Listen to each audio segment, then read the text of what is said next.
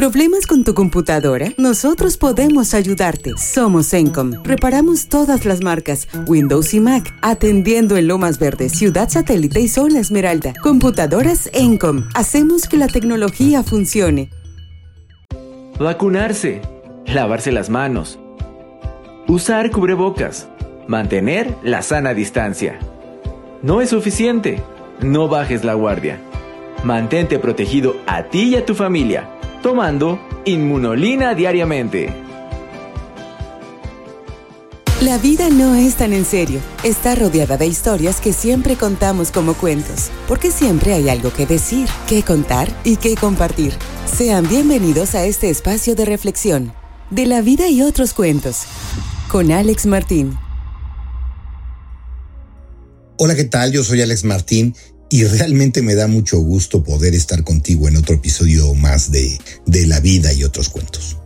Hoy quisiera hacer una reflexión especial acerca de las tradiciones mexicanas. Y con motivo de la cercanía del festejo de la Guelaguetza en Oaxaca, comparto la opinión de Vanessa Lira en vialdaily.com respecto a la importancia de las tradiciones. Pues es cierto que cada quien crece con tradiciones únicas que proceden del núcleo familiar. Hay quienes, por su tradición, valoran los festivales que se celebran, la comida, su familia o la religión que profesan, así como sus prácticas. Sin embargo, las culturas y las tradiciones han cambiado a lo largo del tiempo. Ahora me refiero a los tiempos estos donde vivimos apegados a la tecnología, a las redes sociales, eh, que han dejado a las tradiciones a un lado, ya no son percibidas como algo importante o algo relevante en la vida de los jóvenes.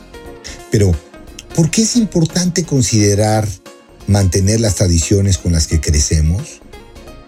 Bueno, las tradiciones son parte de nuestra cultura y nos ayudan a entender de dónde vienen nuestros familiares y nuestros antecesores.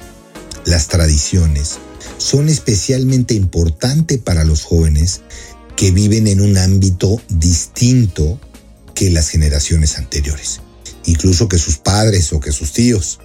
Por ejemplo, para los padres que tienen hijos nacidos en otro país, es importante que los ayuden a entender cómo se vive en México eh, para que comiencen a entender las diferencias entre los recursos, la vida, las perspectivas que se tienen eh, en el extranjero. Por otra parte, déjame decirte que las tradiciones nos ayudan a entender mejor las raíces de las personas y favorecen el desarrollo de la identidad de uno mismo. De igual manera, las tradiciones nos ayudan a comprender las raíces de las ideas de los familiares y de las personas que nos rodean. Y seguramente eh, cada familia tiene un concepto particular sobre algún punto que dicen esto es tradición familiar, que es característico de esa familia, que es característico de esa persona, ¿no? Y por eso dirán, bueno, por eso los Martín, pues claro, son ellos, ¿no? Tienen un toque que los caracteriza. Y eso es una parte de, de su tradición. Y existen tantas cosas eh, tan simples como los platillos que se comen, como el vocabulario que se usa, o, los días que celebran, las festividades, ¿no? Las que acostumbran en uno o en otro lugar. Y pueden ayudar a que los jóvenes se vuelvan multiculturales. De esta manera van a poder entender lo que realmente es valioso para su vida personal. El aprendizaje de las culturas y la tradición enriquece el conocimiento de las personas. Además, permíteme decirte que les ayuda a desarrollar muchas ventajas a lo largo de su vida. En especial, si tienen acceso a ser multiculturales o a comprender y empatizar mejor con todas las personas alrededor de su entorno. Bueno, y en ese sentido, pues es el caso de la Guelaguetza en Oaxaca. Te recomiendo visitar el sitio web del gobierno de Oaxaca, en donde vamos a poder encontrar información de los eventos que se van a celebrar. Y bueno, me gustaría ponerte un poquito en, contexto de qué es la Guelaguetza. Y déjame decirte que el término Guelaguetza se deriva del vocablo zapoteco gendaleza, que significa ofrenda, presente o cumplimiento. Y se refiere a una de las tradiciones más populares en el estado de Oaxaca. La guelaguetza tiene su origen en la época prehispánica, la cual comenzó como un ritual que se le hacía a los dioses antiguos en el lugar determinado por los zapotecos como el Daninayaloani, o también conocido como el Cerro de la Bella Vista. En aquel entonces, los antiguos mexicas adoraban a diversas deidades, entre las que podemos encontrar la diosa Centeotl, quien representaba a la diosa del maíz. Ellos la adoraban y respetaban de manera especial, pues se realizaba una celebración para festejarla año tras año, ofreciendo danzas, ritos, así como un enorme banquete que duraba ocho días. Desde entonces y hasta ahora, esta celebración es considerada como algo muy especial y muy significativo para los lugareños. En el Archivo General del Estado de Oaxaca puedes encontrar los acervos más importantes del Estado, donde además se hace énfasis en todas las actividades culturales del siglo XX.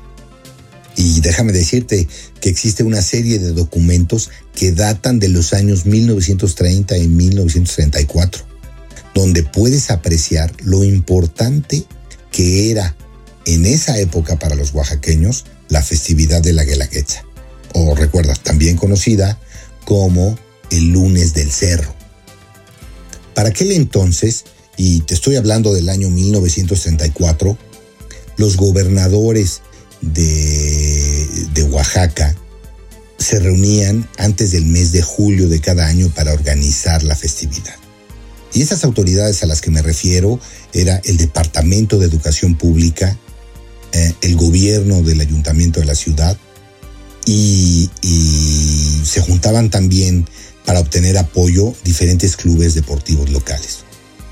Déjame decirte que dentro de los acuerdos más importantes que se tomaban, podemos reconocer la conformación de un comité organizador de los festejos. Imagínate la importancia que se hacía un comité organizador de los festejos. Y este comité se encargaría de llevar a cabo todo el desarrollo de la festividad del famoso lunes del cerro. A fin de animar la fiesta, se organizaba un programa general que iniciaba desde el primer lunes con actividades culturales, sociales y deportivas. Para ello, se contemplaba la interpretación de las mañanitas oaxaqueñas, siempre estaba entonada por la población estudiantil de la ciudad y los acompañaba la banda de policía del estado. Haciendo un recorrido por las principales calles, partiendo del frente al antiguo Palacio de los Poderes hasta encauzarse en la Avenida Independencia, la del Crespo, y continuar enseguida por la calzada del Fortín, para concluir en la Rotonda, para llegar a la estatua del Benemérito de las Américas, el, nuestro honorable Benito Juárez. Para fortalecer más la fiesta, se realizaban eventos deportivos, donde se veían a entusiastas deportistas desempeñando diferentes disciplinas. Y aquí hay tres preponderantes, ¿no? La carrera de relevos, donde participaban los diversos clubes, eh, los que siempre destacaban eran pues, el Deportivo del Sur, la Confederación, eh, la Escuela Federal tipo, la normal mixta, la normal rural y Aztlán. El punto de partida siempre era frente a la puerta principal del Instituto Autónomo de Ciencias y Artes del Estado y la ruta se desarrollaba a través de, las de las calles de Independencia, Crespo y la calzada para vehículos del Cerro del Fortín, siendo la meta la glorieta o esta rotonda de la que ya hablamos, en la que se levantaba la estatua de Benito Juárez. Y los relevos, pues de aquel entonces fueron eh, dos de 200, dos de 400 y dos de 800 metros. Otro evento importante era la carrera de bicicletas, desde los mismos puntos de partida, la misma ruta y la misma meta. Y aquí los que participaban eran los clubes el Automoto, el Hércules y los Libres. Y también encontrábamos pues una carrera a pie que era de velocidad, y también estaba formada por diferentes clubes, ¿no? Como por ejemplo los de la Confederación, el Deportivo Sur y el Deportivo Aztlán, los cuales tuvieron como meta la señalada por las rutas anteriores, ¿no? Con un punto de partida eh, en el tramo de, la misma calzada que ya, que ya hemos eh, comentado, ¿no? Y una vez concluidos todos los eventos deportivos, durante la fiesta pues eran entregados por el comité directivo eh, de la Confederación Atlética y Deportiva del Estado pues los trofeos para aquellos que resultaban vencedores. En la actualidad, déjame decirte que se sigue realizando la fiesta del lunes del cerro, conocida como la Guela de Quetzal, en el mes de julio de cada año, con la presentación de bailes tradicionales de las comunidades oaxaqueñas, así como algunos espectáculos y eventos culturales y deportivos. Podemos observar que mucho antes de que inicie la festividad, incrementa la visita de turistas, tanto nacionales como extranjeros, quienes van a convivir y disfrutar de las fiestas tradicionales de Oaxaca desde sus preparativos. A todo esto, bueno, pues podemos concluir que es de suma importancia conocer las tradiciones y costumbres de las ocho regiones de Oaxaca, ya que en ellas se puede apreciar diversas actividades y una gran diversidad cultural que distingue una región de otra en este estado. Y bueno, pues para continuar hablando de, las tradiciones, pues eh, hago la reflexión sobre qué es tradicionalismo. Y aquí quiero decirte que se entiende por tradicionalismo la tendencia de apreciar las costumbres y las normas heredadas del pasado. Incluso a pesar de dar la espalda a la contemporaneidad y a la innovación. La doctrina tradicionalista fija su atención en aquellos elementos que provienen del pasado y que se perpetúan, es decir, que se consagran en una tradición. Quiero compartirte que en www.características.co puedes profundizar un poco sobre este tema de tradicionalismo. Y quiero decirte que, bueno, bajo este nombre puede considerarse las tendencias tanto filosóficas como políticas, que son como vertientes literarias y artísticas también, cuyo punto de encuentro es justamente un posicionamiento afín a lo considerado como correcto o verdadero. El pensamiento más conservador o más tradicional.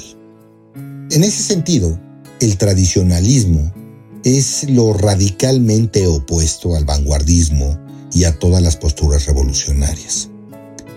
Si nos vamos un poco más a fondo y hablamos de la etimología, la palabra tradicionalismo proviene obviamente de tradición, término que viene del latín traditio, traditionis, vocablos derivados del verbo tradere, que es transmitir o entregar. De ahí que la tradición sea aquello que se recibe de las generaciones anteriores y un tradicionalista es aquel que valora sobre todo lo que le han legado sus antecesores o que aquel que se empeña en continuar con dicha tradición. Y profundizando un, poco en el punto de vista filosófico, te diría que el tradicionalismo filosófico apunta a que la verdad proviene de una relación divina inicial, que debe ser imitada y reiterada sucesivamente. El error no es el fruto de un mal aprendizaje, sino una desviación de la verdad que te conduce al castigo. Y por tanto, la verdad es un asunto que concierne a la autoridad y no a la razón deductiva.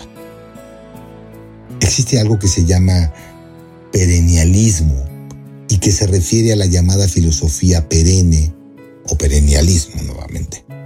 Es comúnmente considerada como un tipo de tradicionalismo esotérico o metafísico.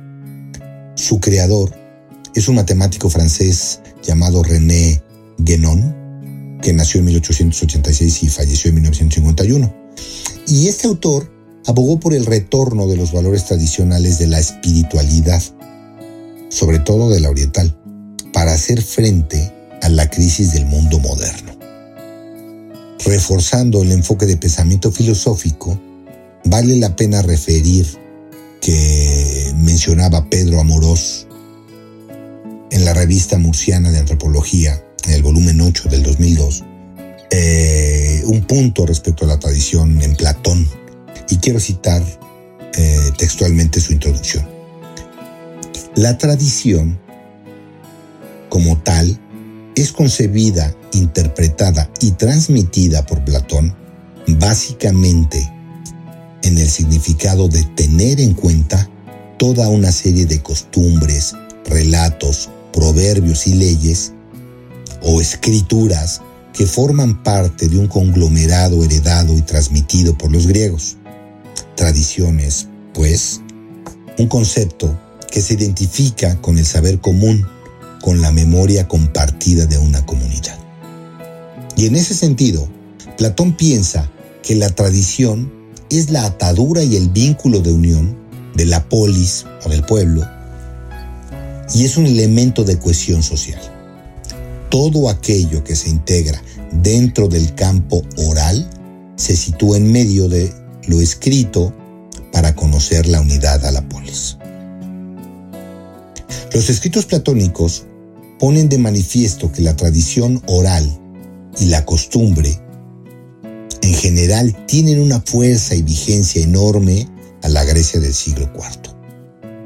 El fenómeno que se percibe en la Grecia, especialmente en Atenas, es el distanciamiento progresivo entre una cultura ilustrada, fundada en la lectura, la reflexión y la tradición escrita, y una cultura popular en base esencialmente oral. Es bien sabido que la reflexión sobre la tradición en el mundo griego no se inicia con Platón, los historiadores del siglo V, los físicos que pertenecen a Platón, los logrógrafos, los sofistas, todos tienen algo que decir al tema respecto a la tradición. Las costumbres, creencias, ritos, relatos de carácter oral siguen manteniéndose y transmitiéndose de forma generacional, de manera oral. Es decir, la mayor parte de la sociedad sigue apegada a los modos y costumbres gracias a una tradición oral.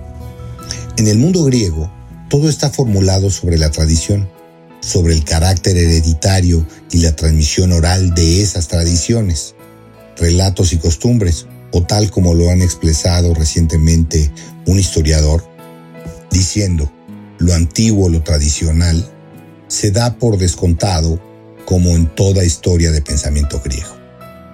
También Platón está imbullido de una cultura oral predominante, siendo deudor de las viejas ideas tradicionales, de las antiguas creencias populares.